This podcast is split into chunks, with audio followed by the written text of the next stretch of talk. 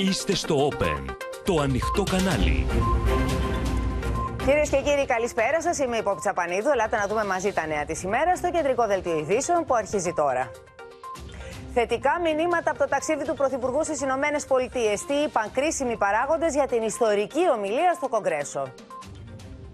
Οργή στην Τουρκία για τη θερμή υποδοχή από Biden και γερουσιαστές. Οι απαιτήσεις Ερντογάν για να άρει το βέτο ένταξης της Σουηδίας και Φιλανδίας στο ΝΑΤΟ. Εγκαταλείπουν το Αζοφστάλ και άλλοι Ουκρανοί στρατιώτες παραδίδοντας τον οπλισμό τους. Σε ποιους εσωτερικούς χώρους δεν θα είναι υποχρεωτικές οι μάσκες από τον Ιούνιο;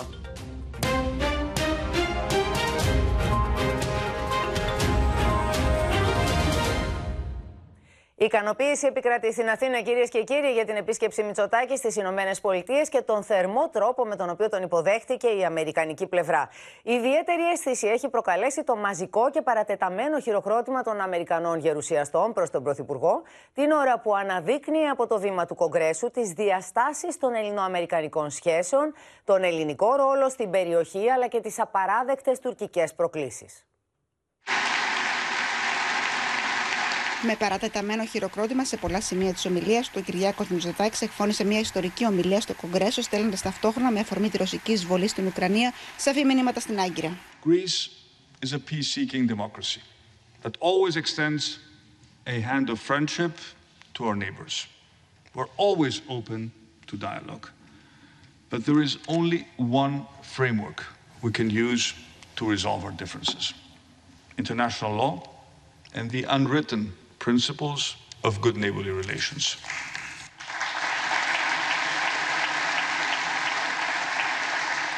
And I want to be absolutely clear. We will not accept open acts of aggression that violate our sovereignty and our territorial rights. And these include overflights over Greek islands, which must stop immediately. Ο Κυριάκο Μητσοτάκη αναφέρθηκε στο αίτημα τη κυβέρνηση Biden να συζητηθεί στο Κογκρέσο ο εξυγχρονισμό των τουρκικών F-16, καλώντα εμέσω του Αμερικανού γερουσιαστέ να μην εγκρίνουν την ενίσχυση του τουρκικού προστασίου. Please also note the last thing, the last thing that NATO needs at a time when our focus is on helping Ukraine defeat Russia's aggression is another source of instability on NATO's southeastern flank. And I ask you to take this into account when you make defense procurement decisions concerning the Eastern Mediterranean.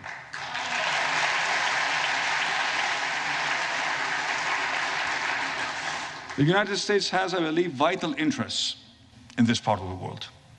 It is very important that you remain engaged and work with partners with whom you share not only common strategic priorities, but also shared values and a shared history. Ο Κυριάκο Μητσοτάκη χαρακτήρισε ανοιχτή πληγή την τουρκική κατοχή στην Κύπρο, δηλώνοντα ότι δεν είναι αποδεκτή λύση δύο κρατών στο νησί. And speaking of open acts of aggression, I ask you, esteemed members of Congress, not to forget an open wound that has caused Hellenism unending pain over the past 48 years. I'm referring to the invasion and subsequent division of Cyprus. This issue has to be resolved in accordance with international law and in line with the relevant decisions of the United Nations Security Council. As I told President Biden yesterday, nobody can, nobody ever will accept a two state solution in Cyprus. Η αντιπρόεδρο Καμάλα Χάρας και η πρόεδρος της Βουλής των Αντιπροσώπων, Νάνση Πελόζη, χειροκρότησαν θερμά πολλές φορές τον Πρωθυπουργό και έδιναν τον τόνο για να ακολουθήσει όλη η αίθουσα του Κογκρέσου. We stand by Ukraine against Putin's aggression.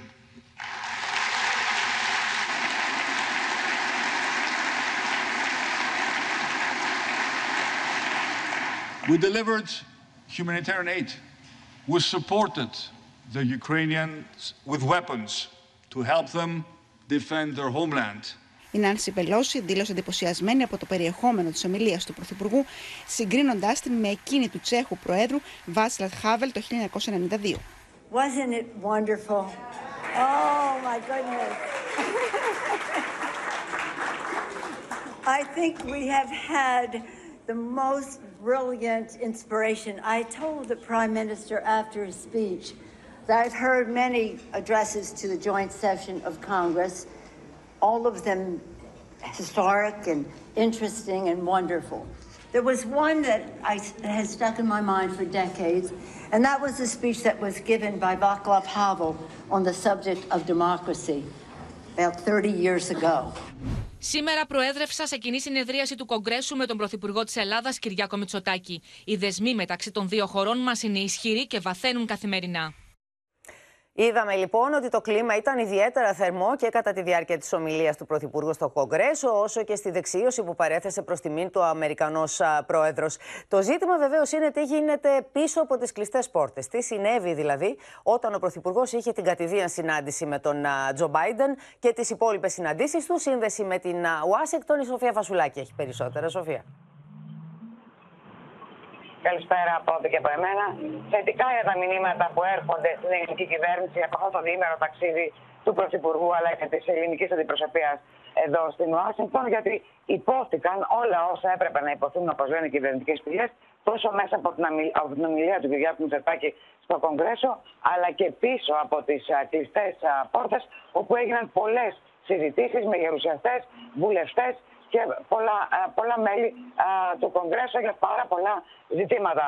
Ε, υπάρχει μάλιστα και μια αισιοδοξία θα έλεγα ότι τελικά το Κογκρέσο θα μπλοκάρει το αίτημα του State Department για πώληση ή εξυγχρονισμό του F-16, αμερικανικών F-16 στην Τουρκία γιατί τώρα πια τα μέλη του Κογκρέσου γνωρίζουν πολύ καλά τι ακριβώς συμβαίνει με την τουρκική προκλητικότητα στην περιοχή, στην νοτιοανατολική Μεσόγειο, γνωρίζουν πολύ καλά ποια είναι τα σχέδια της γαλάζιας πατρίδας, ε, γνωρίζουν πολύ καλά ποιες είναι οι τουρκικές διεκδικήσεις, γνωρίζουν όμως σημείο προς σημείο, νησί προς νησί, τα οποία μάλιστα, όπως μας λένε οι πληροφορίες μας, Πόπη, σημειώθηκαν πάνω στους χάρτες, ακριβώς πάνω από ποια νησιά πετούν, πέταξαν πριν από λίγες εβδομάδες τουρκικά F-16, αυτά που θέλουν να εξυγχρονίσουν α, τώρα ε, οι Τούρκοι για να αγοράσουν καινούρια πάνω από ποια νησιά πέταξαν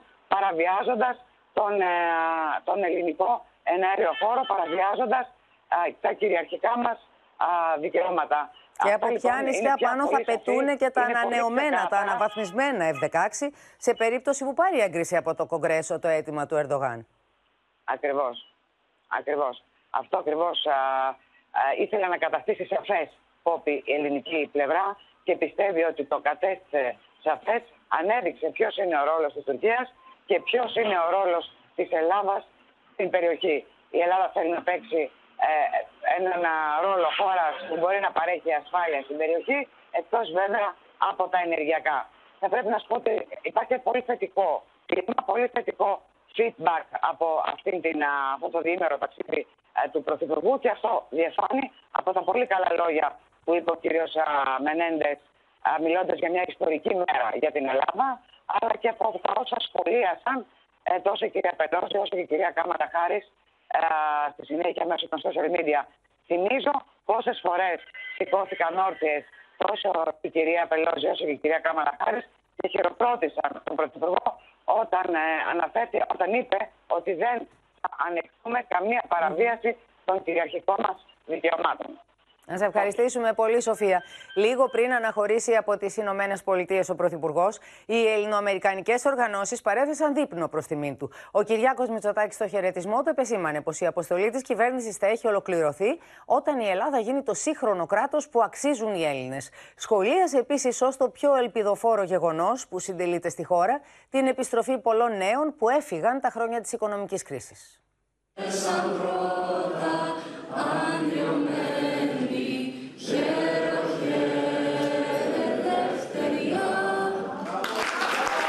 Με την ανάκρουση του εθνικού ύμνου και εν μέσω θερμών χειροκροτημάτων υποδέχθηκαν τον Πρωθυπουργό σε μια κατάμεστη αίθουσα εκπρόσωποι ελληνοαμερικανικών οργανώσεων στο δείπνο που παρέθεσαν προς τιμήν τους στην Ουάσιγκτον μετά την ιστορική ομίλια τους στο Κογκρέσο. It was indeed a special day for Hellenism, a special day for Greece, a special day uh, for Cyprus, a special day for, for all of you. I think you have every reason today uh, to feel as proud as I do. Παρουσία του Αρχιεπισκόπου Αμερικής Ελπιδοφόρου, της Προέδρου της Βουλής των Αντιπροσώπων Νάνση Πελόζη, του Φιλέλληνα Προέδρου της Επιτροπής Εξωτερικών Σχέσεων της Γερουσίας Μπομπ Μενέντες, που σε όλη τη διάρκεια της βραδιάς καθόταν συνεχώς στο πλάι του Πρωθυπουργού, αλλά και του νέου πρέσβη των ΗΠΑ, Τζορτ Τσούνι, ο Κυριάκος Μητσοτάκης, απευθυνόμενος στους ομογενείς, υπογράμμισε πως η αποστολή της κυβέρνησής του θα έχει ολοκληρωθεί μόνο όταν η Ελλάδα γίνει το σύγχρονο κράτος που αξίζουν όλοι οι Έλληνες. A country which is again offering hope to its young citizens. Probably the most encouraging thing that is happening in Greece today is the fact that uh, many young people who left the country during the crisis have decided to return to Greece. Ο Πρωθυπουργό μίλησε για μια Ελλάδα που αλλάζει, ενώ επεσήμανε και τι μεγάλε κρίσει που κλήθηκε να αντιμετωπίσει η χώρα τα χρόνια τη διακυβέρνησή του. We had to um, fight uh, with what was essentially an organized attempt to breach uh, our borders by Turkey when they tried to send tens of thousands of migrants across the Evros border. Then we had to face the global pandemic. Ανάμεσα στους καλεσμένους ξεχώρισε μια δημοφιλής φιγούρα και όχι μόνο λόγω ύψους. Ο Τούρκος σούπερστάρ του NBA, Ενές Καντέρ, σφοδρός πολέμιος του Ρετζέπ Ταγί Περντογάν. Με ιδιαίτερο τιμητικά λόγια αναφέρθηκε στο πρόσωπο του Πρωθυπουργού, ο Μπομπ Μενέντες. It's an extraordinary evening after an extraordinary week uh, where the Prime Minister has uh, had a moment in American history unlike others. Uh, the joint session uh, of Congress uh, recognition, seven standing ovations, a masterful speech, meeting with the Senate Foreign Relations Committee today, the visit at the White House. Στο τέλος της εκδήλωσης, ο Κυριάκος Μητσοτάκης παρασημοφόρησε 12 επιφανείς ομογενείς για την προσφορά του στην πατρίδα. Σφοδρή ενόχληση λοιπόν έχουν προκαλέσει στην Τουρκία τόσο ο ένθερμος τρόπος με τον οποίο υποδέχτηκαν τον Κυριάκο Μητσοτάκη στις Ηνωμένες Πολιτείες, αλλά και το παρατεταμένο χειροκρότημα που είδαμε ότι έπραξε ο Έλληνας Πρωθυπουργός στο Κογκρέσο όταν διατύπωνε μεταξύ άλλων τις ελληνικές θέσεις για το Αιγαίο και την Ανατολική Μεσόγειο, καρφώνοντας εμέσως πλην σαφώς την Τουρκία για τις προκλητικές πρακτικές της. Η γαλανόλευκη γραβάτα και η ελληνοποίηση του ονόματος Biden σε Μπαϊντενόπουλο έριξαν καρφιά στην Άγκυρα. Η τουρκική ενόχληση όμως κορυφώθηκε όταν η αντιπρόεδρος των Ηνωμένων Πολιτειών και όλο το Κογκρέσο καταχειροκροτούσαν την ώρα που ο Έλληνας Πρωθυπουργός διατύπωνε την ελληνική θέση για την Κύπρο. Ότι δεν υπάρχει λύση με δύο κράτη στο νησί. Ο Φουάντ Οκτάι δεν έκρυψε τον εκνευρισμό του. Müttefik dediğimiz Amerika Birleşik Devletleri'nin kongresinde Türkiye ve KKTC ile ilgili sergilenen tiyatroyu da izlediniz, izledik hep birlikte. Kıbrıs'ta iki devletli çözüme karşı çıkan Yunanistan Başbakanını ayakta alkışlıyorlar. Adada sanki Kıbrıs Türkleri yokmuş gibi davranılması ibret verici bir durumdur. Το χειροκρότημα των γερουσιαστών το άκουσε δυνατά και στην κατεχόμενη Λευκοσία ο Ερσίν Τατάρ. Kıbrıs'ın gerçeklerini görenler iki halka dayalı çözüm olmalı diyor dedi. Ancak Yunanistan Başbakanı ve Amerika Birleşik Devletleri'nde Yunanistan Başbakanı'nı alkışlayanların bu gerçekleri görmediğini ifade etti. Άλλο σημείο εκνευρισμού αποτελούν οι εξοπλισμοί. Την ώρα που η Τουρκία παραμένει αποκλεισμένη από το F-35, η Ελλάδα δηλώνει πως θέλει να το έχει με ελληνικά χρώματα πάνω από το Αιγαίο πριν από το 2030. Δώρο F-35 από τον Biden στο Μητσοτάκι, είδε η Γενή Σαφάκ, ενώ σε τηλεοπτικά στούντιο διατυπώνεται φόβος μήπως οι σύμμαχοι ενισχύσουν την Ελλάδα και αυτό φέρει τις δύο χώρες αντιμέτωπες. Yunanistan'a ne yaptıracak? Yunanistan'a her şeyi yaptırabilir. Her şeyi Önümüzdeki yaptırabilir. süreç içerisinde. O halde En sıkıntılı hususlardan biri Evet. de bu. O halde önümüzdeki süreçte Türkiye'yi bekleyen tehlike Türkiye ve Yunanistan'ın karşı karşıya gelmesidir. Ασχολίαστη δεν έμεινε πάντω από τα τουρκικά μέσα και η καταγγελία από τον Πρωθυπουργό στο Κογκρέσο των παραβιάσεων και των υπερπτήσεων πάνω από ελληνικά νησιά. Mitsotakis'in bu sözleri uzun süre ayakta alkışlandı. Yunan Başbakanı Türkiye'nin Yunan hava sahasını ihlal ettiğini de iddia etti. Ε, Δεν ήταν μόνο ο Έλληνας Πρωθυπουργός που ενημέρωσε τον Αμερικανό Πρόεδρο, ήταν και ο Υπουργός Εξωτερικών, ο κύριος Δένδιας, που άνοιξε τα χαρτιά του και μίλησε για την τουρκική προκλητικότητα στη συνάντηση που είχε στον Υπουργό Εξωτερικών α, Άντωνι Μπλίνκεν της, α, των ΗΠΑ της Αμερικής. Πάμε να δούμε τώρα με την Αλεξία Τασούλη που είναι στη σύνδεσή μας το παρασκήνιο, Αλεξία, αυτή της συνάντησης. Πόπη, ο Υπουργός Εξωτερικών εξειδίκευσε τα όσα είπε ο Πρωθυπουργός στο Λευκό Οίκο, στον Αμερικανό Πρόεδρο, αλλά και στον, στο Κογκρέσο. Είπε δηλαδή στον επικεφαλής της Αμερικανικής Διπλωματίας ότι τα τουρκικά μαχητικά F-16 θα λειτουργήσουν εις βάρος της σταθερότητας στην Ανατολική Μεσόγειο. Είπε επίσης ότι η ενίσχυση από τους Αμερικανούς στο τουρκικό οπλοστάσιο θα φορτίσει περισσότερο την ένταση. Μάλιστα, ο κύριος Σεδένδιας έδειξε στον κύριο Μπλίνκερ περισσότερους από πέντε χάρτες με τις ε, τουρκικές αξιώσεις στο Αιγαίο και την Ανατολική Μεσόγειο.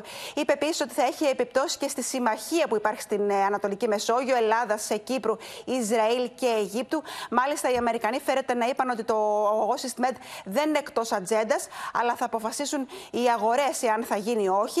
Η Ελλάδα ξέρει ότι η Τουρκία θα επιχειρήσει να εκβιάσει την ένταξη της Φιλανδίας και της Σουηδίας ε, στο ΝΑΤΟ και θα ζητήσει ανταλλάγματα. Γι' αυτό ο κύριος Δένδιας ήθελε ο κύριος Μπλίνκεν να είναι πολύ καλά ενημερωμένος λίγες ώρες πριν από τη συνάντηση που θα έχει με τον, Αμερικανό, με τον Τούρκο Υπουργό Εξωτερικών Μευλούτ Τσαβούσογλου στο State Department. Η οποία ακολουθεί σε λίγες ώρες από τώρα. Θα σε ευχαριστήσουμε πολύ. Να μείνουμε στο θέμα για να δούμε ένα απόσπασμα από τις δηλώσεις των δύο αντρών. We are grateful uh, for that uh, for that partnership, the work that we are doing together uh, to stand against uh, Russia's aggression uh, against Ukraine and to stand with Ukraine, and the work that we're doing together to uh, strengthen and diversify energy security, including in the uh, eastern uh, Mediterranean. The work we're doing together through the strategic dialogue that uh, we conducted and that we're going to continue uh, across so many different areas uh, in the relationship between Greece and the United States. Well, briefly on the situation in the southeast Mediterranean and see how the United States could be more present in the region. The 3 plus 1 dialogue, for example, you know, it's something that is of huge importance also, and I would like to discuss how we can enhance it, and also discuss challenges to a rules-based international order all around. I have to say it's important for us that the United States understands that no ground should be left to revisionist power who try to change this rules-based international order. Έχοντας πλέον αυτή την ενημέρωση, ο Άντωνι Μπλίνκεν από τον Νίκο Δένδια για τις τουρκικές προκλήσεις θα συναντηθεί γύρω στις 8.30 περίπου στις 8.30 ώρα Ελλάδας με τον Τούρκο Υπουργό Εξωτερικών, λοιπόν, τον κύριο Τσαβούσογλου. Πάμε στην Κωνσταντινούπολη και τη Μαρία Ζαχαράκη που μας περιμένει εκεί για να δούμε τι θα κάνει, τι λένε οι πληροφορίες ότι θα κάνει ο Τσαβούσογλου, Μαρία. Λοιπόν, Πόπ υπό τη βαριά σκιά που αφήνει η επίσκεψη Μητσοτάκη στην Ουάσιγκτον ξεκινά στις 8.30 σε μία μισή ώρα περίπου η κρίσιμη συνάντηση Τσαβούσογλου Μπλίνκεν στη Νέα Υόρκη. Κρίσιμη γιατί απόψε θα ξεκαθαρίσει η κατάσταση για την τελική στάση της Τουρκίας όσον αφορά την ένταξη Σουηδίας, Φιλανδίας στο ΝΑΤΟ. Και βέβαια θα ξεκαθαρίσει και για την πώληση των F-16 στην Άγκυρα. Απόψε λοιπόν θα γίνει το μεγάλο παζάρι λένε όλοι εδώ. Και οι δύο πλευρές θα παίξουν τα τελευταία τους χαρτιά. Ο Μέντσα Βούσογλου το χαρτί των F-16 για να πεις, συγγνώμη, το, το χαρτί του Βέτο στο ΝΑΤΟ, ο Μπλίνκεν το χαρτί των F-16 για να πείσει την Τουρκία να κάνει πίσω. Ένα μπράντε φέρ λοιπόν απόψε, γιατί εκεί ουσιαστικά το έφτασε η Τουρκία με την ευκαιρία που της παρουσιάστηκε μπροστά της, δηλαδή να ανταλλάξει την ψήφο της στο ΝΑΤΟ με τα F-16 αλλά και με άλλα ανταλλάγματα που θα ζητήσει απόψε στη Συρία αλλά και την Ανατολική Μεσόγειο. Ο απόϊχος τώρα της επίσκεψης Μητσοτάκη στην Αμερική δεν έχει σβήσει. Εκτιμάται λοιπόν ότι στην ατζέντα Τσαβούσογλου Μπλίνκεν απόψε θα συζητηθούν σίγουρα και τα όσα υπόθηκαν και συμφωνήθηκαν με την Ελλάδα. Στο επίκεντρο αναμένεται να τεθεί ο ενεργειακός αγωγός με το Ισραήλ.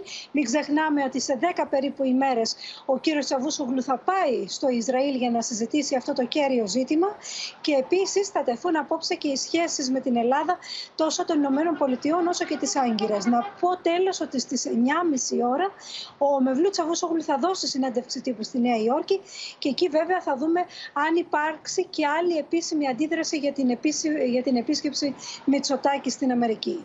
Μαρία, να σε ευχαριστήσουμε πολύ για την ανταπόκριση. Είναι πραγματικά πολύ σημαντική αυτή η συνάντηση. Σε λίγο θα γνωρίζουμε τι γίνεται. Α, πάμε τώρα να δούμε λίγο πριν την επιστροφή του Κυριάκου Μητσοτάκη εδώ στην Αθήνα. Το Open μίλησε με αναλυτές οι οποίοι αποτίμησαν την επίσκεψη του Πρωθυπουργού στην Ουάσιγκτον, τη συνάντησή του με τον Αμερικανό Πρόεδρο και την ομιλία του βέβαια στο Κογκρέσο. Ακούστε τι μας είπαν. Ο συμβολισμός της ομιλίας του στο Κογκρέσο του εξαιρετικού κλίματος με τον πρόεδρο Biden στέλνει ένα μήνυμα σε όλες τις κατευθύνσεις αλλά κυρίως σε τρίτους που ενδιαφέρονται για τη σχέση Ηνωμένων Πολιτειών ε, Αθήνας. Η εικόνα του Έλληνα Πρωθυπουργού να μιλά από το βήμα του Κογκρέσου και σύσσωμο το νομοθετικό σώμα να τον χειροκροτεί θερμά προκάλεσε την ενόχληση της Τουρκίας, εκτιμούν μιλώντας στο Όπεν διεθνολόγοι και αναλυτές. Φάνηκε με εξαιρετικό τρόπο η εγκύτητα των αξιών και σε έναν βαθμό των θέσεων μεταξύ των δύο χωρών. Θα δούμε σε βάθος χρόνου ε, σε ποιο βαθμό οι ήδη εξαιρετικές ελληνοαμερικανικές σχέσεις μέσα σε αυτό το δύσκολο περιβάλλον θα προωθηθούν ακόμα περισσότερο. Αν ο Έλληνας Πρωθυπουργός κατόρθωσε να αγγίξει τις ψυχές και το νου των μελών του Κογκρέσου, αυτό είναι μια επένδυση της Ελλάδας για το μέλλον. Θα επηρεάσει η επιτυχημένη παρουσία του Έλληνα Πρωθυπουργού της επιδίωξη της Τουρκίας. Διεθνολόγοι εκτιμούν ότι η Τουρκία θα συνεχίσει τα ανατολίτικα παζάρια για να κερδίσει όσα περισσότερα μπορεί. Η Τουρκία προτίθεται να παζαρέψει πολύ σκληρά το θέμα της εισόδου της Σουηδίας και της Φιλανδίας στο ΝΑΤΟ σε πολλά επίπεδα. Εκείνο από όλα αυτά που μας ενδιαφέρει εμάς άμεσα είναι το θέμα της επανάληψης των εξοπλιστικών προγραμμάτων και νομίζω ότι αυτό πρέπει να το παρακολουθήσουμε πάρα πολύ προσεκτικά. Οι Ηνωμένες Πολιτείες θα προσπαθήσουν να διευθετήσουν διαφορές που έχουν μεταξύ τους, αλλά αυτή τη φορά αυτό δεν πρόκειται να γίνει εις βάρος της ισορροπίας απέναντι στην Ελλάδα. Μέσα σε αυτό το κλίμα η ελληνοαμερικανική κοινότητα συνεχίζει τις προσπάθειες προκειμένου να μπλοκάρει το πρόγραμμα εξυγχρονισμού των τουρκικών F-16. Όλοι ενωμένοι εναντίον της πώλησης. Η Αμερική είναι ο ηγέτης του ΝΑΤΟ και δεν πρέπει να αφήνει τα όπλα της να χρησιμοποιηθούν μέσα στο ΝΑΤΟ με τέτοιο, πρώτο, με τέτοιο τρόπο ο Τούρκος πρέσβης έχει δώσει την εντύπωση στην Άγκυρα ότι έχει εξασφαλίσει πλειοψηφία των δύο τρίτων στο Κογκρέσο για τα F-16. Ζητάει και τα F-35. Για να άρω το βέτο θα μου δώσετε τα F-35. Δηλαδή μιλάμε για έναν στιγνό εκδιαστή. Α δούμε τώρα, κυρίες και κύριοι, πώ σχολίασαν τα κόμματα της αντιπολίτευσης τα αποτελέσματα της επίσκεψη του Πρωθυπουργού στις ΗΠΑ.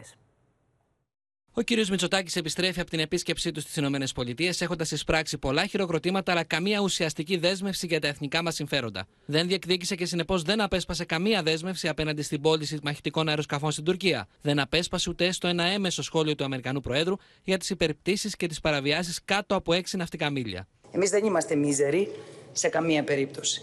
Δεν θα κάνουμε απαξίωση σε καμία περίπτωση ούτε θα υποβαθμίσουμε την αξία πραγμάτων που έχουν εθνικό όφελος. Όμως θα είμαστε προσεκτικοί διότι άλλο η διπλωματία και άλλο PR. Το ταξίδι πέτυχε το σκοπό του, μόνο που αυτή την επιτυχία ο ελληνικός λαός θα την πληρώσει κυριολεκτικά και μεταφορικά πάρα πολύ ακριβά. Θα την πληρώσει με μεγαλύτερη εμπλοκή στα υπεριαλιστικά πολεμικά σχέδια και τους ανταγωνισμούς, με μεγαλύτερη ενεργειακή φτώχεια, με νέες αγορές του αιώνα. Δεν ανέφερε ούτε μία φορά τη λέξη Τουρκία. Δεν είπε ούτε μία λέξη για το μείζον θέμα της πώλησης των Αμερικανικών αναβαθμισμένων F-16 και την αναβάθμιση του υφιστάμενου τουρκικού στόλου. Ο Κυριάκος Μητσοτάκης αποκάλυψε το όραμά του για μια Ελλάδα δεμένη στο άρμα των Ηνωμένων Πολιτειών Αμερικής εντός μιας αποδυναμωμένης εξαρτημένης Ευρώπης. Και τελικά ο Ερντογάν το είπε και το έκανε. Η Τουρκία μπλόκαρε τη συζήτηση για την ένταξη της Σουηδίας και της Φιλανδίας στο ΝΑΤΟ στη συνάντηση των πρεσβευτών της Συμμαχίας στο πλαίσιο αυτού του παζαριού για το οποίο μας είπε νωρίτερα και η Μαρία Ζαχαράκη. Νωρίτερα ο Ερντογάν εμφανίστηκε για άλλη μια φορά προκλητικός, λέγοντας πως και το ναι της Τουρκίας για την ένταξη της Ελλάδας ήταν λάθος, που δεν θα επαναληφθεί τώρα με τη Σουηδία και τη Φιλανδία. Θα συνδεθούμε για να δούμε το θέμα αναλυτικά, καθώς και όσα συμβαίνουν στο μέτωπο της Ουκρανίας, στον πόλεμο της Ουκρανίας, με την την Ελευθερία Σπυρα, Σπυράκη που είναι στην Οδυσσό, την Αδαμαντία Λιόλιου η οποία βρίσκεται στο Κίεβο. Είναι μαζί μας με ενδιαφέρουσες εξελίξεις της τελευταίας στιγμής η Μαρία Ρόνη από τις Βρυξέλλες και βεβαίως ο Θανάσης Αυγερινός από τον Ντονιέσκ. Πρώτα όμως να παρακολουθήσουμε το ρεπορτάζ με τα όσα γίνανε στην προσπάθεια της Σουηδίας και της Φιλανδίας να ενταχθούν στο ΝΑΤΟ. Οι πρέσβεις της Σουηδίας Άξελ Βένχοφ και της Φινλανδίας Κλάους Κορχόνεν παραδίδουν στο Γενικό Γραμματέα του ΝΑΤΟ Γεν Στότεμπεργκ τις αιτήσεις ένταξης στη Βορειοατλαντική Συμμαχία. This is uh, a good day uh, at a critical moment for our security. Thank you so much for handing over uh, the applications for Finland's and Sweden's uh, membership in NATO. Μεγάλο στίχημα τώρα είναι να ξεπεραστεί το βέτο που άσκησε η Τουρκία, καθώς ο Τούρκος πρέσβης μπλόκαρε την αρχική απόφαση του ΝΑΤΟ να επεξεργαστεί το αίτημα ένταξης των δύο χωρών. Μάλιστα, ο Τούρκος πρόεδρος στήριξε την άρνηση της Άγκυρας, κάνοντας μια προκλητική δήλωση για την Ελλάδα. Yunanistan ve Fransa bunlar NATO'dan çıkmışlardı. Sonradan girmelerine maalesef bizler o zaman evet dedik. Müslüman bir sokulduğu yerden bir daha sokulmaz. Δημοσίευμα της τουρκικής εφημερίδας Σαμπάχ αποκαλύπτει τους 10 όρους που έχει βάλει η Τουρκία για να πει το ναι στη Φιλανδία και τη Σουηδία. Ανάμεσά τους είναι να πάρουν οι δύο χώρες σαφή θέση σχετικά με το ΠΚΚ, να επιταχύνουν την έκδοση στην Τουρκία προσώπων που συνδέονται με τρομοκράτες, να σταματήσουν τη φερόμενη από τους Τούρκους παροχή υλικής βοήθειας στις λεγόμενες δυνάμεις λαϊκής αυτοάμυνας στη Συρία, οι οποίες συνδέονται κατά την Άγκυρα με το ΠΚΚ. Από τις υποένταξη χώρες όμως, αλλά και τα κράτη-μέλη της συμμαχίας, υπάρχει αισιοδοξία πως οι αντιρρήσεις της Τουρκίας θα καμφθούν. Jag hade ett telefonsamtal med eh, president Erdogan i början av eh, april. Och eh, eh, det var he- hemskt klart att han stöder.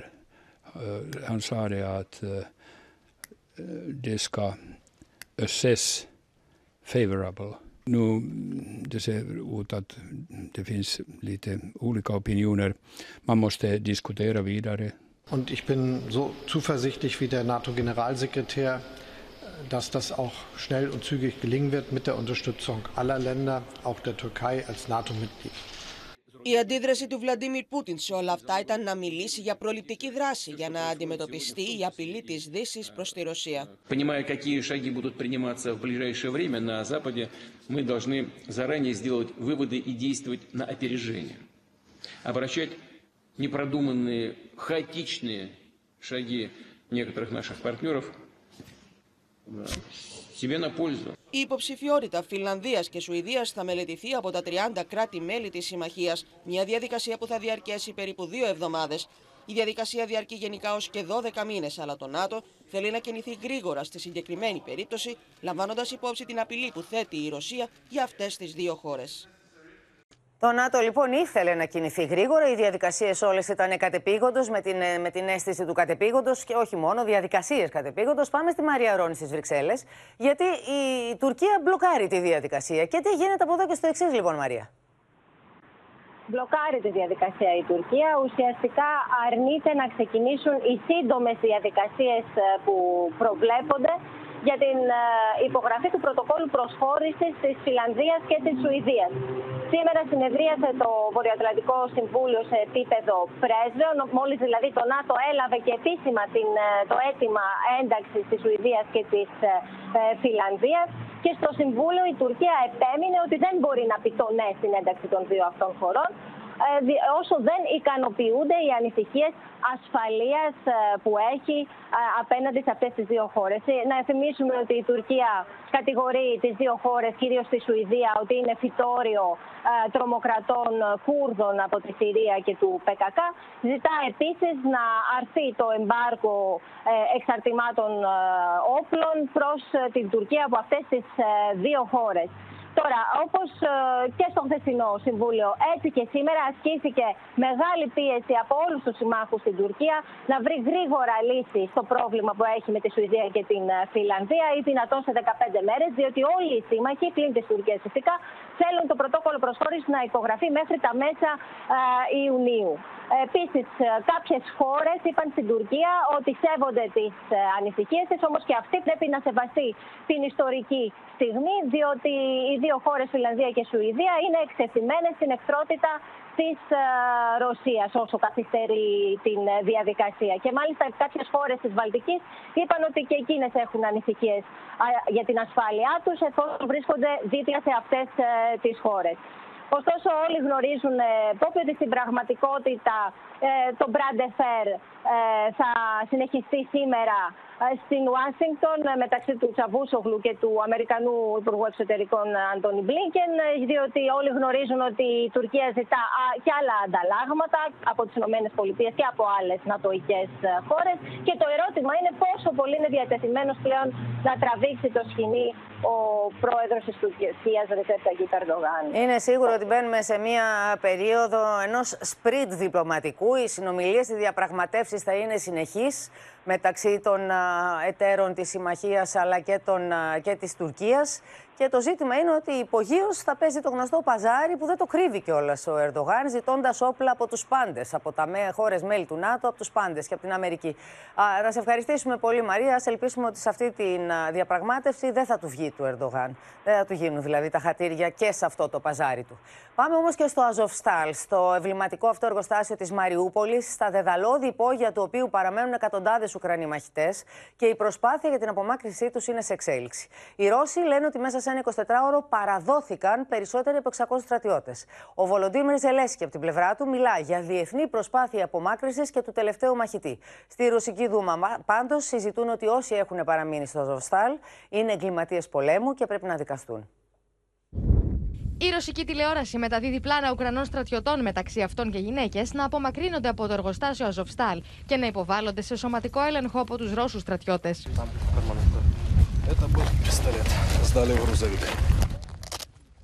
В том числе 29 раненых.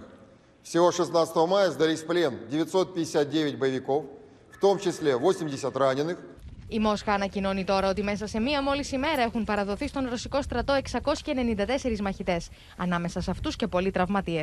Η κυβέρνηση του Κιέβου αποφεύγει να ανακοινώσει πόσοι έμειναν πίσω. Διαμηνύει ωστόσο ότι υπάρχει σχέδιο για την απομάκρυνσή του.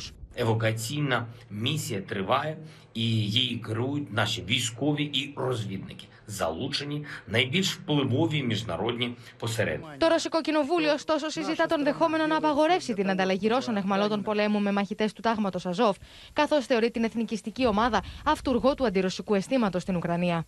Нацистские преступники не должны подлежать обмену.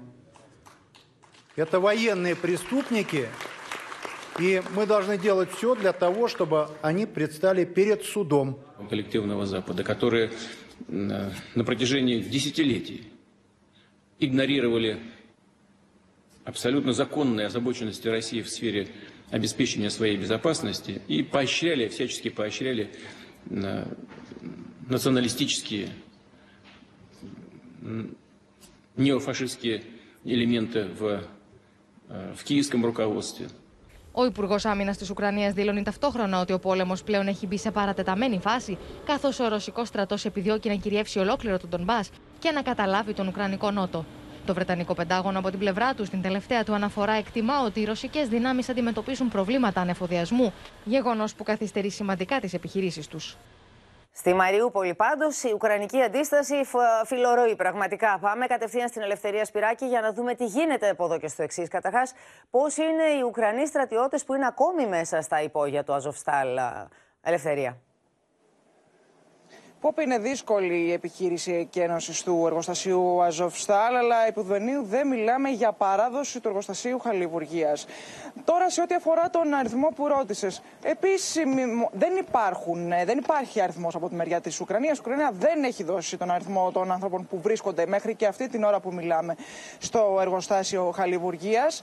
Ε, και δεν το κάνει αυτό για λόγους ασφάλειας, εθνικής ασφάλειας συγκεκριμένα. Πάντως, από την μεριά της, η Ρωσία έκανε λόγο για τουλάχιστον ε, 10, ε, με συγχωρείτε, για τουλάχιστον χίλιους Ουκρανούς οι οποίοι βρίσκονται μέχρι και αυτή την ώρα μέσα στο Αζοφστάλ. Ωστόσο η Ουκρανία επιμένει να μην ε, αναφέρει τον αριθμό. Επίσης να πούμε ότι η επιχείρηση συνεχίζεται, θα, συνεχίζεται καθημερινά η επιχείρηση εκένωσης του εργοστασίου ενώ δεν γνωρίζουμε κιόλας και πόσο διάστημα θα διαρκέσει. Είναι και αυτό κάτι, ένας πολύ σημαντικός παράγοντας. Δεν γνωρίζουμε ούτε πόσο θα διαρκέσει και ούτε τι θα γίνει στην συνέχεια. Ε, Πάντως, αξίζει να πούμε ότι και ο πρόεδρος Ζελένσκι το τόνισε, αλλά και η Ουκρανία γενικότερα, ότι όσοι βγήκαν από το εργοστάσιο Χαλιβουργίας, αλλά και όσοι παραμένουν, χαρακτηρίζονται ως ήρωες Πόπη. Την Ελευθερία, να σε ευχαριστήσουμε να... πολύ για να πάμε στον Ντονιέτσκ, να ακούσουμε τι λένε και οι Ρώσοι για την ίδια ιστορία. Θανάση, τι λένε για το Αζοφστάλ; Καλησπέρα από τον Ντονιέτσκ. Πρώτη είδηση, καταλαβαίνετε, παραμένει για δεύτερο 24ωρο η συνεχιζόμενη παράδοση σε διαδοχικές παρτίδες των Ουκρανών ενόπλων που έμεναν εκεί βομβαρδιζόμενοι από το ρωσικό πυροβολικό και την αεροπορία. Έχουν φτάσει όντως περί τους χίλιους. Οι εκπρόσωποι των ρωσόφωνων πολιτοφυλακών του Ντονιέτσκ λένε ότι παραμένουν άλλοι 1000 με 1500 και βέβαια μαζί με το Ρωσικό Υπουργείο Άμυνας διαψεύδουν τους ισχυρισμούς του Ουκρανού Πρόεδρου Ζελένσκι ότι υπάρχει οποιαδήποτε παρουσία στη διαδικασία ξένων παρατηρητών ή πολύ περισσότερων μυστικών πρακτόρων της Ουκρανίας. Οι Ρώσοι επιμένουν ότι όλη η διαδικασία είναι υπό τον έλεγχό τους ε, σε νοσοκομεία στην αυτοαποκαλούμενη λαϊκή δημοκρατία του Ντονιέτσκ ε, ε, περιθάλπονται οι τραυματίες. Όλοι οι υγιείς ανακρίνονται από τις ρωσικές υπηρεσίες. Ο επικεφαλής της περιφέρειας του Ντονιέτσκ από την πλευρά των Ρωσόφωνων, ο Ντενής Πουσίλιν, ο οποίος συναντήθηκε σήμερα με πολλούς ξένους και Ρώσους δημοσιογράφους, ήμασταν και εμείς εκεί, μου επιβεβαίωσε έμεσα για πολλωστή φορά την ύπαρξη και ξένων μισθοφόρων, λέγοντας προς το παρόν ότι οι πληροφορίες για αυτούς είναι απόρριτες.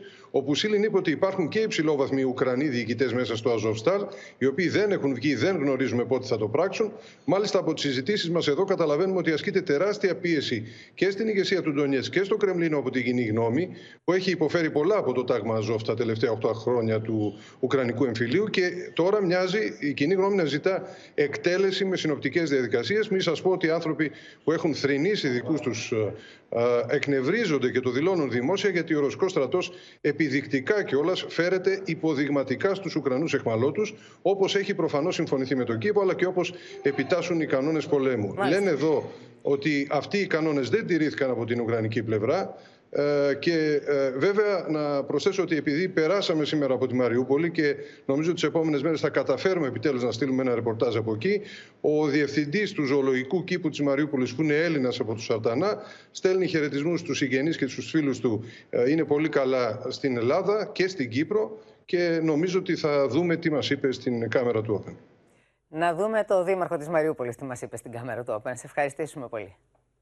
Сьогодні в Маріуполі не працює е, водовідведення, тобто не працює каналізація. І ми маємо розуміти, що в Маріуполі залишається більше 100 тисяч населення, і це є проблемою. І наші поховані лікарі сьогодні звертають на це увагу, що може бути великою проблемою як екологічна складова, так і інфекційна складова. Πάμε και στο Κίεβο στην Αδαμαντία Λιόλιου να δούμε τι συμβαίνει εκεί η Αδαμαντία. Πόπη, όπως ανακοινώθηκε πριν από λίγο, παρατείνεται στην εμπόλεμη Ουκρανία ο στρατιωτικός νόμος για ακόμη 90 ημέρες και συνεπώς θα ισχύει μέχρι και τις 23 Αυγούστου. Πράγμα που σημαίνει ότι θα ισχύει και η απαγόρευση εισόδου και εξόδου από τη χώρα και ορισμένοι περιορισμοί, όπως και η απαγόρευση κυκλοφορίας για ένα χρονικό διάστημα. Τώρα, ως προς το επιχειρησιακό επίπεδο, ο εκπρόσωπος τύπου του Υπουργείου Άμυνας, ο κύριος Ολεξάνδρ Ματουζιάννικ, σήμερα δήλωσε ότι στην Μαύρη Θάλασσα υπάρχουν τρία πλοία που είναι εξοπλισμένα με 23 πυράβλους έτοιμα να επιχειρήσουν και να εκτοξεύσουν τους πυράβλους αυτούς. Την ώρα μάλιστα που οι Ουκρανοί επισημαίνουν πως έχουν να δουν σε κάποια δημόσια εμφάνιση τον διοικητή του ρωσικού στόλου της Μαύρης Θάλασσας από τις 14 Απριλίου την ημέρα που Μάλιστα. βυθίστηκε το καταδρομικό Μόσκβα ενώ την ώρα μάλιστα που οι Ρώσοι απαντούν ότι βρίσκεται ο ίδιος στο πεδίο της ε, μάχης. Κύρια στόχευση όπως αναφέρει το Υπουργείο Άμυνας είναι τα ανατολικά και ο πρίνης έλεγχος του Λουγκάνσκ, του Ντουνιέτσκ και της ε, Χερσόνας και ύπαρξη ενός ε, χερσαίου διαδρόμου προς την Κρυμαία. Τέλος Πόπη να σου αναφέρω ότι σήμερα ολοκληρώθηκε η δεύτερη συνεδρίαση της πρώτης δίκης για έγκλημα πολέμου με τον κατηγορούμενο τον 21 ετών Ρώσο στρατιώτη να παραδέχεται την ενοχή του και τον εισαγγελέα να επισημαίνει πως υπάρχει πλήρες αποδεικτικό υλικό και βίντεο και μάρτυρες. Ο δικηγόρος του βέβαια είπε ότι θα τον υπερασπιστεί σύμφωνα και με τους νόμους Ουκρανίας αλλά και σύμφωνα με τους διεθνείς συνθήκες και το διεθνές ε, δίκαιο. Θα συνεχιστεί η δίκη και αύριο και αναμένουμε την απόφαση. Μεγάλη σημασία δίκη που θα δημιουργήσει ένα δικαστικό προηγούμενο για να συνεχίσουμε και να εκδικαστούν και οι επόμενε υποθέσεις για εγκλήματα Μάλιστα. πολέμου που ερευνώνται από την εισαγγελία της Ουκρανίας. Σας ευχαριστούμε πολύ. Σε ευχαριστούμε πολύ και σένα, Αδαμαντία. Τώρα από, την, από το μέτωπο του πολέμου πάμε στο μέτωπο της οικονομίας, γιατί από τη μία η ακρίβεια στα καύσιμα και από την άλλη στα είδη διατροφής και πρώτης ανάγκης δημιουργείται ένα κοκτέιλ που βάζει φωτιά στους οικογενειακού προπολογισμού. Οι πρατηριούχοι κάνουν ήδη λόγο για νέες αυξήσεις στην αντλία λόγω των διεθνών τιμών του πετρελαίου, ενώ και στα ράφια των σούπερ μάρκετ καταγράφονται ανατιμήσεις σε βασικά είδη. Δελτία με νέες ανατιμήσεις λαμβάνουν σε καθημερινή πλέον βάση οι παρατηριούχοι, καθώς η διεθνής τιμή του πετρελαίου συνεχίζει το ράλι ανόδου εδώ και μια εβδομάδα, με το βαρέλι να φτάνει έως τα 115 δολάρια. Έχει ακριβήνει, 50 ευρώ βάζα πριν, 50 βάζω και τώρα, αλλά ο δείκτης πάει... Διότι εχθές είχαμε 3,5 λεπτά, σήμερα 3 λεπτά. Αύριο πιστεύω ότι θα είναι σίγουρα 2 λεπτά. Που σημαίνει ότι μέχρι τέλος της εβδομάδα θα έχουμε 10 λεπτά και θα δούμε από 2,20 στα μεγάλα αστικά κέντρα 2,30. Τι τελευταίες ημέρες η τιμή της αμόλυδη έχει πάρει 3 λεπτά αύξηση, με τη μέση τιμή πανελλαδικά να βρίσκεται στα 2 ευρώ και 21 λεπτά. Οι προβλέψεις για νέες ανατιμήσεις προκαλούν πλέον ζάλι στους καταναλωτές. ακριβότερο από το φάρμακο έχει γίνει. Με 50 ευρώ το σχεδόν το φούλαρα. Τώρα θέλω 80 περίπου. Η ακρίβεια στα καύσιμα πυροδότησε πολιτική κόντρα στη Βουλή. Τις σοφιστίε αλλού. Εδώ σας είπαμε συγκεκριμένα πράγματα. Γιατί στο Λουξεμβούργο με 2.500 κατώτατο μισθό είναι 1,8. Και εδώ με 7 εκατοστάρικα με κατώτατο μισθό είναι 2,10 και 2,40. Γιατί έχει μικρότερο φόρο στα καύσιμα είναι η απάντηση. Επί Πασόκ ήταν πιο φτηνή η βενζίνη στην Ελλάδα από ό,τι στο Λουξεμβούργο, κυρία Γιανακοπούλου. Θα σας δώσω 10 λεπτά να βρείτε από το Google την τιμή επί Πασόκ. Το παράζ ανατιμήσεων στα σούπερ μάρκετ συνεχίζεται με αμύωτο ρυθμό. Συσκευασμένο τυρί κρέμα αυξήθηκε κατά 19 λεπτά μέσα σε μια εβδομάδα. Τυρί τύπου γκούντα από τα 2 ευρώ και 62 λεπτά ανέβηκε στα 2 και 81. Ένα πακέτο χαρτοπετσέτες από τα 54 λεπτά η συσκευασία ανέβηκε στα 90. Είναι το κρέας, είναι τα ζυμαρικάς, τα, τα πάτα όλα. Χαραμάδα αισιοδοξίας για συγκράτηση της ακρίβειας αφήνει η σταθεροποίηση του πληθωρισμού της Ευρωζώνης στο 7,4% για Απρίλιο και Μάρτιο, με την προπόθεση να τερματιστεί ο πόλεμος στην Ουκρανία που επηρεάζει το κόστος στην ενέργεια. Η Γερμανία πάντως λαμβάνει ήδη περιοριστικά μέτρα για την εξοικονόμηση ενέργειας και προετοιμάζεται για ενδεχόμενη κατάσταση εκτάκτου ανάγκης. Στον Παντελή Βαλασόπουλο θα πάμε κατευθείαν για να δούμε, Παντελή, ποια είναι αυτά τα μέτρα τα οποία εφαρμόζει ήδη, έχει αρχίσει να τα εφαρμόζει και ποιος είναι ο τελικός στόχος, πού πηγαίνει το πράγμα. Λοιπόν, καλησπέρα. Να πούμε ότι ο ίδιος ο Υπουργός Ενέργειας, σήμερα ο κύριος Χάμπεκ, είπε ότι είμαστε σε απόλυτη κατάσταση έκτακτης ανάγκης σχετικά με την ανέργεια. Πρέπει να είμαστε προετοιμασμένοι απέναντι στη Ρωσία. Υπάρχει μια σύνοδος αυτή την ώρα στη Δανία, οι χώρες της Βορείου Θάλασσας, Βέλγιο, Ολλανδία, Γερμανία, Δανία, για νέα αιωλικά πάρκα που θα τροφοδοτούν ολόκληρη την Ευρώπη με φτηνή ηλεκτρική ενέργεια. Τώρα, η Γερμανία έχει αποφασίσει για περιορισμό της κατανάλωσης εδώ και καιρό. Ήδη θα υπάρξει 50% μείωση του φωτισμού στους δημόσιους χώρους. Θα είναι μικρότερη δηλαδή σε ολόκληρη τη χώρα, στους δήμους, στα σπίτια, στα δημόσια κτίρια και στους δρόμους βέβαια. Έτσι. Θα είναι μικρότερη ένταση και λιγότερες ώρες. Πάντως βοηθάει και ο καιρός πια. Από το Μάιο και τον Ιούνιο είναι πολύ λίγες οι ώρες της νύχτας στη Γερμανία. Επίσης, από 1η Ιουνίου μπαίνουν σε εφαρμογή τα μέτρα και στήριξης, δηλαδή από την 1η Ιουνίου θα υπάρχει με 9 ευρώ μια κάρτα απεριορίστων διαδρομών για όλα τα μέσα μαζικής μεταφοράς και τα τρένα σε ολόκληρη τη Γερμανία. Για όλους τους Γερμανούς πολίτες, δηλαδή, ε, εννοείς Παντελή, για να αφήσουν το αυτοκίνητο, τη μετακίνηση με το αυτοκίνητο και να μπαίνουν στα μέσα μαζικής μεταφοράς. Ακριβώς. Για όλους και για όλα τα μέσα μαζικής μεταφοράς και για όλα τα τρένα. Και βέβαια θα μειωθεί κατά 30 λεπτά ο φόρος στα καύσιμα. Σε κάθε λίτρο θα μειωθεί 30 λεπτά ο φόρος. Επίσης, να σου πω τέλος ότι η Uniper, η μεγάλη εταιρεία που τροφοδοτεί με φυσικό αέριο την Γερμανία είπε ότι θα συνεχίσει να πληρώνει σε ευρώ όπως ορίζει η Κομισιόν. Η ανταλλαγή σε ρούβλια θα γίνεται από τους Ρώσους και η μεγάλη πληρωμή που αναρωτιόμαστε όλοι πότε θα γίνει στην Γερμανία που παίρνει τις μεγαλύτερες ποσότητες θα γίνει στο τέλος του μήνα. Κάτι που έλεγε ότι αναμένει και η ελληνική κυβέρνηση για να δει και εκείνη τι θα κάνει. Να σε ευχαριστήσουμε πολύ, Παντελή. Να σε ευχαριστήσουμε πολύ. Στο μεταξύ, σε ερωτικές αλλαγές σε μεταφορές, ηλεκτροπαραγωγή και κτίρια φέρνει ο νέος κλιματικός νόμος, ο οποίος κατατέθηκε σήμερα στη Βουλή, στη δική μας Βουλή, και προβλέπει μεταξύ άλλων την κατάργηση των λιγνητικών μονάδων από το 2028 και έπειτα. Επίσης, όλα τα νέα ταξί σε Αθήνα και Θεσσαλονίκη θα πρέπει να είναι ηλεκτροκίνητα από το 2026, ενώ μπαίνει τέλος στην εγκατάσταση νέων καυστήρων πετρελαίου θέρμανσης από το 2025. Ριζικές αλλαγές φέρνει ο κλιματικός νόμος που κατατέθηκε σήμερα στη Βουλή και περιλαμβάνει μέτρα για τη σταδιακή κατάργηση της χρήσης ορεικτών καυσίμων σε μεταφορές, ηλεκτροπαραγωγή και κτίρια. Ο νόμος βάζει τέλος στην πώληση και κατάσταση καυστήρων πετρελαίου θέρμανσης από 1η Ιανουαρίου του 2025. Από το 2023 για τα νέα κτίρια πάνω από 500 τετραγωνικά μέτρα θα είναι υποχρεωτικό να έχουν φωτοβολταϊκά για τις ενεργειακές τους ανάγκες. Οι διατάξεις για την υποχρεωτική ασφάλιση των κτηρίων σε ευπαθείς περιοχές που είναι πρακτικά ανεφάρμοστες λόγω του τεράστιου κόστους ασφάλισης μόνο της επισφάλειας, αλλά και άλλες που αφορούν τα υγρά καύσιμα, δεν είναι παρά ο προπομπός πολύ σκληρών ρυθμίσεων για τις αναγκαστικές αναβαθμίσεις των κτηρίων που θα ακολουθήσουν τα επόμενα χρόνια χωρίς τις οποίες οι ιδιοκτήτες δεν θα μπορούν ούτε να νοικιάσουν αλλά ούτε και να πουλήσουν τα κτίρια τους. Τα πάνω κάτω έρχονται και στις μεταφορές, καθώς από το 2026 όλα τα νέα ταξί σε Αθήνα και Θεσσαλονίκη, καθώς και το 1 τρίτο των νέων ενοικιαζόμενων οχημάτων θα πρέπει να είναι υποχρεωτικά ηλεκτροκίνητα. Ηλεκτρικά ευρυδικά ηλεκτρικά θα πρέπει να είναι από το 2024 κιόλας το 1 τέταρτο των νέων εταιρικών αυτοκινήτων. Ενώ από το 2030 θα επιτρέπεται η ταξινόμηση μόνο νέων επιβατικών που θα είναι ηλεκτρικά. Αυτή τη στιγμή το ηλεκτρικό αυτοκίνητο έχει πολλές μεγάλες ελλείψεις για επαγγελματικό αυτοκίνητο. Δεν ξέρω γιατί έβαλε πρώτα τα ταξί να αλλάξουν, αν και έπρεπε να ήταν τελευταία το επαγγελματικό αυτοκίνητο για να δούμε τις προδιαγραφές του, αν ανταποκρίνονται να δουλεύει δύο βάρδιε σε ένα αυτοκίνητο. Πάντως ο κλάδος πιστεύω θα αντιδράσει. Ο κλιματικός νόμος απαγορεύει επίσης την παραγωγή ηλεκτρικής ενέργειας από λιγνίτη μετά το 2028. Ο νόμος προβλέπει τη διακοπή λειτουργίας όλων των λιγνητικών μονάδων το αργότερο έως τις 31 Δεκεμβρίου του 2028. Με ρήτρα επανεξέτασης όμως το 2025 και με την προπόθεση να διασφαλίζεται η επάρκεια ισχύως και η ασφάλεια εφοδιασμού. Από την 1η Ιανουαρίου 2025 προβλέπεται επίσης πως τα νέα κτίρια που βρίσκονται σε περιοχές με υψηλό κίνδυνο πυρκαγιάς ή πλημμύρας θα ασφαλίζονται υποχρεωτικά. Χωρίς ασφαλιστήριο, το κτίριο δεν θα μπορεί να ηλεκτροδοτηθεί. Και άλλη μια είδηση όμως που απασχολεί πολλούς: παράταση για άλλον ένα μήνα της αποπληρωμής των ποσών που οφείλουν οι επιχειρήσεις από τους κύκλους της επιστρεπτέας προκαταβολής, ανακοίνωσε σήμερα ο Υπουργός Οικονομικών Χρήστος Ταϊκούρα.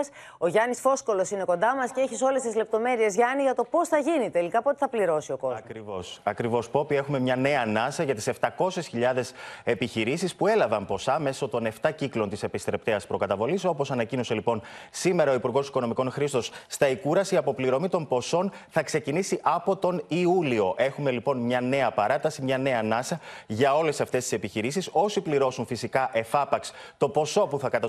θα, θα τους καταλογιστεί θα έχουν μια έκπτωση 15%, ενώ όσοι επιλέξουν να πληρώσουν σε δόσεις θα έχουν 96 δόσεις. Η πρώτη δόση θα πρέπει να πληρωθεί μέχρι τέλος Ιουλίου πλέον και όχι τέλος Ιουνίου όπως ίσχυε. Όπως είπε ο κ. Ταϊκούρα, θα επιστραφούν 2,3 δις από τα 8,3 δις που δόθηκαν, άρα κουρεύονται, έχουν ήδη κουρευτεί τα 6 δισεκατομμύρια Μάλιστα. από τους κύκλους της επιστρεπτέα προκαταβολής. Πρέπει, να, σου, Ναι, πρέπει ναι. να σου πω όμως πως επίσης ανακοίνωσε την παράταση του μειωμένου ΦΠΑ έως το τέλος του 2022 για εστίαση ε, στο 13%, μεταφορές στο 13%, τουρισμό και κινηματογράφους γυμναστήρια στο 13%. Είναι αυτό το πακέτο που λέγαμε ότι σχεδόν έχει κλειδώσει. Σήμερα ανακοινώθηκε και επίσημα μέχρι και το Δεκέμβριο του 2022 σε όλες αυτές τις υπηρεσίες ο ΦΠΑ μένει στο μειωμένο 13%. Το μέτρο, να σου θυμίσω, ίσχυε ε, μέχρι τώρα έως τον Ιούνιο.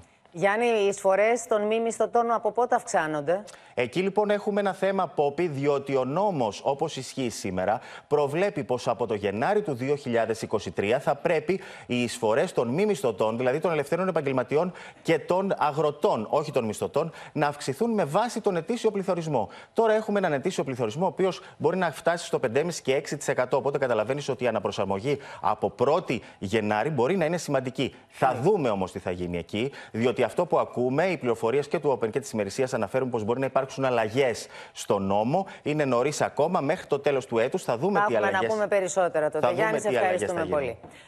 Έντονες αντιδράσεις έχει προκαλέσει η καταγγελία ότι ο γιατρός που έχει ήδη καταδικαστεί για το θάνατο μιας νέας γυναίκας μετά από επέμβαση τοποθέτησης γαστρικού δακτυλίου συνεχίζει να χειρουργεί ακόμα. Χθες καταδικάστηκε και πάλι για το θάνατο του 24χρονου από την Καβάλα που είχε υποβληθεί σε παρόμοια επέμβαση. Ακόμη όμως δεν του έχει επιβληθεί πάυση των ιατρικών καθηκόντων. Δίκαια, πάρα πολύ δίκαια η απόφαση. Τουλάχιστον πιστεύω ότι να να αναπαυθεί λίγο η ψυχούλα του. Δικαιωμένος αισθάνεται ο πατέρας του 24χρονου που πέθανε μετά από επέμβαση γαστρικού δακτυλίου το 2017, λίγο μετά την καταδίκη του γιατρού που τον χειρούργησε σε φυλάκιση 4 ετών. Όμως η ποινή του γιατρού που είχε καταδικαστεί και για ανάλογη υπόθεση το 2012 με θύμα μια γυναίκα 41 ετών σε παρόμοια επέμβαση είναι εξαγοράσιμη προς 5 ευρώ την ημέρα και ο γιατρός συνεχίζει να χειρουργεί. Πέθανε τόσο κόσμο και πόσοι άλλοι έχουν προβλήματα και δεν μιλάνε. Θα εμφανιστούν και αυτοί σιγά σιγά. Μάλιστα, ο συγκεκριμένος γιατρός βρίσκεται αντιμέτωπος με τη δικαιοσύνη και για το θάνατο πριν από ένα χρόνο μιας 14χρονη, η υπόθεση της οποίας εκκρεμεί. κατοδικάστηκε 4 χρόνια φυλάκιση, εξαγοράσιμο με 7.500 ευρώ. Δηλαδή τον τζίρο από δύο χειρουργία, ούτε δύο χειρουργία και είναι μια χαρά.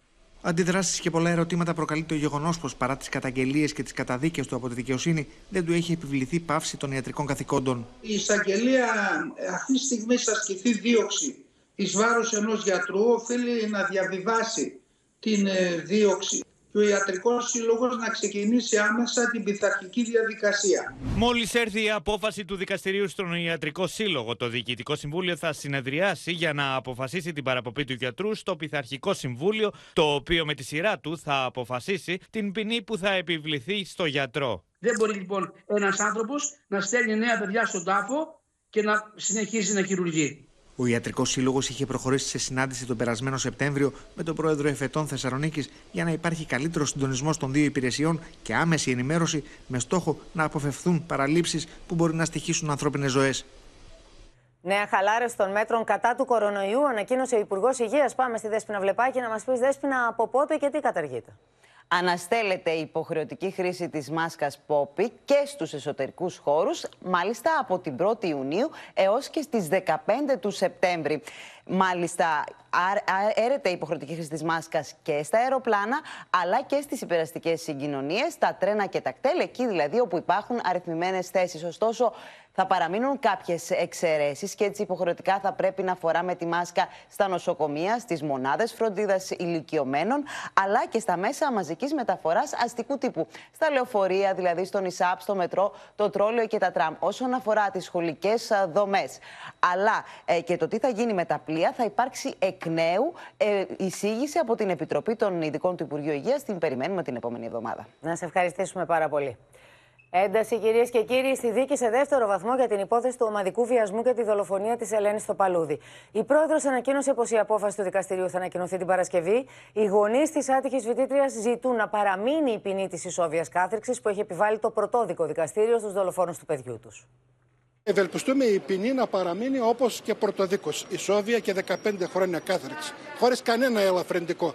Να μην δείξουν καμία επίοικια στους δολοφόνους του παιδιού τους, ζητούν από τους δικαστές οι γονείς της Ελένης στο Παλούδι. Αν και σήμερα ήταν προετοιμασμένοι να ακούσουν την ετοιμιγορία της έδρας, με έκπληξη ενημερώθηκαν από την πρόεδρο ότι αυτή θα ανακοινωθεί την Παρασκευή, μία μέρα πριν από τη γιορτή της Ελένης. Θα πω και κάτι άλλο, κάτι που λέει η Ελένη το Παλούδι, η εν ζωή, η μοναδική εν ζωή, η Ελένη το Παλούδι, η μάνα μου, η γιαγιά της Ελένης. Κάθε δικαστήριο είναι και ένας θάνατος για όλους μας. Α το σκέφτονται πάρα πολύ καλά οι δικαστές. Οι δικηγόροι των δύο κατηγορουμένων έκαναν απεγνωσμένες προσπάθειες να πείσουν δικαστές και ενόρκους ότι η Ελένη δεν βιάστηκε. Ότι δηλαδή όλα έγιναν με τη θέλησή της. Κάτι που εξόργησε τους γονείς της που ξέσπασαν μέσα στη δικαστική αίθουσα και απομακρύνθηκαν από τους αστυνομικούς. Αντιστάθηκε η Ελένη στο βιασμό της και έγιναν όλα αυτά. Περί αυτού δεν είπαν τίποτα. Δεν μίλησε καθόλου ούτε για τη για τα αίματα ούτε για οτιδήποτε άλλο. Μόλις ολοκληρώθηκε η ακροαματική διαδικασία, η πρόεδρος ρώτησε τους κατηγορουμένους εάν θα ήθελαν να προσθέσουν κάτι. Κυρία Πρόεδρε, θέλω να σας πω ότι δεν φταίω. Αυτό μας το έχετε ξαναπεί. Κάτι άλλο; Όχι. Από την πλευρά του, ο δεύτερος κατηγορούμενος εμφανίστηκε μετανιωμένος, ρίχνοντας το μεγαλύτερο μέρος της ευθύνης στο συγκατηγορούμενό του. Δεν δέχομαι το βιασμό. Ήμουν συνεργός στην ανθρωποκτονία. Έχω μετανοήσει, ζητώ συγγνώμη. Ο συγκατηγορούμενός μου με έφερε στη χειρότερη οδύνη της ζωής μου. Αλλά θα πληρώσω. Πρέπει οι νέοι άνθρωποι να μην ακούν τους φίλους τους.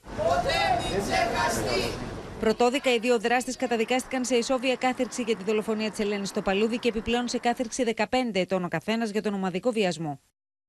Κυδεύτηκε σήμερα σε κλίμα βαθιάς οδύνη ο 14χρονο που βρέθηκε απαγχωνισμένος μέσα στο σπίτι του στα Σεπόλια. Και ενώ ακόμη τα αίτια που τον οδήγησαν στο θάνατο δεν είναι γνωστά, ένα άγριο περιστατικό με πρωταγωνιστές οι μαθητές του έρχεται για να προβληματίσει. Πέντε μαθητές από το σχολείο του άτυχου μικρού συνελήφθησαν, καθώς συνεπλάξαν με μαθητές άλλου σχολείου κατά τη διάρκεια εκδρομής με τον ένα να τραβάει μαχαίρι με την έρευνα να βρίσκεται σε εξέλιξη για το αν ο 14χρονο Μάκης έβαλε τέλος στη ζωή του εξαιτίας του bullying που δεχόταν στο σχολείο, νέα στοιχεία βίας και παραβατικότητας έρχονται στο προσκήνιο. Μόλις χθες, πέντε μαθητές του ίδιου σχολείου ξυλοκόπησαν και απείλησαν με σουγιά μαθητές από το Παγκράτη κατά τη διάρκεια σχολικής εκδρομής στο Άλσος Βεϊκού. Ήρθαν τζιτάδες πριν να ήταν και με μηχανές και αργότερα ήρθε ένα 100 και πήρανε τρία άτομα. Σε αυτό ακριβώς εδώ το σημείο στο Άλσος Βεϊκού ξεκίνησε η συμπλοκή μεταξύ των μαθητών. Αμέσως κλήθηκε η αστυνομία και έγιναν πέντε συλλήψεις. Η αφορμή, σύμφωνα με πληροφορίες, ήταν ασήμαντη αναφορικά με κάποιες αναρτήσεις στο διαδίκτυο. Παρ' όλα αυτά, στη συμπλοκή με κάποιους μαθητές να τραυματίζονται ελαφρά, κάποιος δεν δίστασε να τραβήξει ακόμη και μαχαίρι. Ό,τι έγινε στην εκδρομή δεν έχει καμία σχέση με το Μάκη. Κάτι παιδιά από το άλλο σχολείο κοίταζαν και πήραζαν την αδερφή ενός παιδιού και άλλες κοπέλες από το σχολείο μας. Πήγαμε να του ζητήσουμε ζητήσουμε το λόγο και μετά πλακωθήκαμε. Το συγκεκριμένο επεισόδιο, λίγες μόλις ημέρες μετά τον ασφικτικό θάνατο του Μάκη, έρχεται να προσθεθεί σε μια σειρά από περιστατικά βίας αλλά και καταγγελίες για μαθητές που προσέρχονται οπλισμένοι στο σχολείο. Παιδιά κουβαλάνε στι άντρε του μαχαίρια, ε, τα βγάζουν την ώρα του μαθήματος, απειλούν καθηγητές. Μαθητές κάνουν λόγο και για πολλά περιστατικά bullying σε παιδιά άλλης εθνικότητας ή ακόμα και σε παιδιά με διατροφικές διαταραχές. Η μητέρα της πήγε στο διευθυντή και της είπε τι γίνεται και ο διευθυντής είπε ότι θα το λύσουμε και το πρόβλημα δεν λύθηκε. Έπρεπε η ίδια η μητέρα να πάει να συζητήσει με τη μητέρα του άλλου παιδιού. Είναι γνωστό ότι έχουν ονοματεπώνυμο τα παιδιά που προκαλούν συνήθως αυτές τις φασαρίες. Τα δικά μας τα παιδιά μας έχουν πει για την περίπτωση αυτή ότι την Παρασκευή υπήρχε ε, κυνηγητό του με νεράτζια. Η έρευνα από την εισαγγελία για τους λόγους για τους οποίους οδηγήθηκε στην αυτοκτονία ο 14χρονος Μάκης συνεχίζεται. Καθώς σήμερα κατέθεσαν δύο συμμαθήτριες του μαθητή και αύριο αναμένεται να καταθέσει η μητέρα του. Ανακοινώθηκαν με καθυστέρηση τα αποτελέσματα της ψηφοφορίας για την ανάδειξη της νέας Κεντρικής Επιτροπής του ΣΥΡΙΖΑ. Για πρώτη φορά τα στελέχη της αξιωματικής αντιπολίτευσης, τα πρωτοκλασσάτα στελέχη, τέθηκαν στην κρίση των απλών μελών τους. Στη σύνθεση τώρα της Κεντρικής Επιτροπής στην Αττική, αλλά και τις πρωτιές, θα δούμε μαζί με τον Χρήστο Τσιγούρη. Χρήστο. Έχουμε μια πρωτοφανή διαδικασία για τον ΣΥΡΙΖΑ. Πρώτη φορά εκλέγει όχι μόνο τον πρόεδρο αλλά και την Κεντρική Επιτροπή, όπως είπες. Νομίζω ότι μια πρώτη ε, εκτίμηση που μπορεί να γίνει με βάση τα αποτελέσματα είναι ότι έχουμε άρωμα γυναίκας και ισχυρό το στοιχείο της ανανέωσης. Λέμε άρωμα γυναίκας γιατί στην περιφέρεια Αττικής, την πολυπληθέστερη περιφέρεια μελών για το ΣΥΡΙΖΑ που αποδίδει και τα μισά μέλη της Κεντρικής Επιτροπής, ήρθε πρώτη σε ψήφους η κυρία Έφη Αχτσιόγλου. Με πολύ μικρή απόσταση από την κυρία Αρένα Δούρου. Ακολούθησαν, νομίζω, μπορούμε να δούμε τις κάρτες. Ο Διονύσης Τεμπονέρας, ο Νίκος Παπάς, ο Χρήστος Σπίριτζη, ο Γιάννης Ραγκούση, η Μαριλίτσα Ξενογιανακοπούλου, ο Νάσος Ηλιόπουλος, ο Κώστας Ζαχαριάδης αλλά και ο Δημήτρης Τζανακόπουλος. Είναι επίσης εμφανές ότι έχουμε μια ισχυροποίηση της ομάδας που συνασπίζονται γύρω από τον πρόεδρο της προεδρικής ομάδας και μια υποχώρηση της εσωκομματικής αντιπολίτευσης, καθώς στελέχη της, στελέχη της ομπρέλας, όπως ο Ευκλήδης Τσακαλώτος, ο Νικό Φίλης, ο Νικό Βούτης, ο Πάνος Κουρλέτης, που σε προηγούμενες εκλογές, από συνέδριο όμως Κεντρικής Επιτροπής, τους είχαμε δει να πλασάρονται στην πρώτη δεκάδα και στις πρώτες θέσεις, τώρα έχουν υποχωρήσει. Μάλιστα. Άρωμα γυναίκας έχουμε επίσης και στην Κεντρική Μακεδονία, όπου είχαμε πρωτιά για την κυρία Τζάκτη και ακολουθεί η κυρία Νότοπούλου. Άρωμα γυναίκας και στην Ήπειρο, όπου είχαμε την Όλγα Γεροβασίλη πρώτη και την κυρία Μερόπιτζούφη δεύτερη, ενώ στην Κρήτη είχαμε το δίδυμο των πρώην Υπουργών Υγείας, του Παύλου Πολάκη στην πρώτη θέση και του Ανδρέα Ξανθού στη δεύτερη θέση. Χρήστο, να σε ευχαριστήσουμε πάρα πολύ. Για να αλλάξουμε θέμα και κλίμα, ξεκίνησε στη Γαλλική Ριβιέρα ένα από τα σημαντικότερα φεστιβάλ κινηματογράφου, αυτό των Κανών και μάλιστα με φυσική παρουσία δύο χρόνια μετά την αρχή της πανδημίας. Ο Φόρεστ Βουιτάκερ έλαβε τον τιμητικό Χρυσοφίνικα, ενώ η εκδήλωση ξεκίνησε με μήνυμα σε βίντεο του Ουκρανού Προέδρου Βολοντίμιν Ζελέρσκι, θυμίζουμε είναι ηθοποιός, τον οποίο καταχειροκρότησε το κοινό. Το 75ο Φεστιβάλ Κινηματογράφου των Κανών ξεκίνησε και οι λαμπερές παρουσίες έκλεψαν την παράσταση στο κόκκινο χαλί. Η Ευαλογκόρια, η Λασάνα Λίτς και η Τζούλιαν Μουρ ήταν κάποιες από τις πιο εντυπωσιακές. Ο βραβευμένος με Όσκαρ, με χρυσή σφαίρα και με μπάφτα, Φόρεστ Βιτάκερ, έλαβε τον τιμητικό Χρυσό Φίνικα. 34 years ago was the first time I was a, I was a kid. you know, um, idealistic kid who just focused on his work kind of method style, really. And uh, the festival allowed me to be respected, or known as an artist around the world. Στο φεστιβάλ των Κανών αναμένεται να προβληθούν 40 ταινίε. Ο Γάλλος σκηνοθέτη Μίσελ Χαζαναβίσιου, ο οποίο ξεσήκωσε το κοινό με το βραβευμένο με Όσκαρ The Artist το 2011, άνοιξε το φεστιβάλ με την κομμωδία Final Cut. Πρεμιέρα στις Κάνες και με το βλέμμα στραμμένο στον πόλεμο στην Ουκρανία. Η εκδήλωση ξεκίνησε με βίντεο του Ουκρανού Προέδρου Βολοντιμίρ Ζελένσκι, τον οποίο καταχειροκρότησε το κοινό. Потрібен новий Чаплін, який доведе і зараз, що кінематограф перестав бути німим. Κυρίες και κύριοι, εδώ ολοκληρώθηκε το κεντρικό δελτίο ειδήσεων. Μείνετε στο Open για να παρακολουθήσετε αμέσως μετά την ξένη αστυνομική σειρά Private Eyes. Στις 9 η ξένη περιπέτεια δράσης Top Gun με τον Tom Cruise. Από εμά, στο σημείο αυτό, να σας ευχαριστήσουμε πρώτα που ήσασταν και σήμερα εδώ κοντά μας, που μας εμπιστευτήκατε για την ενημέρωσή σας και να σας ευχηθούμε ένα υπέροχο βράδυ σε όλους, τον καθένα ξεχωριστά. Να είστε καλά, γεια σας.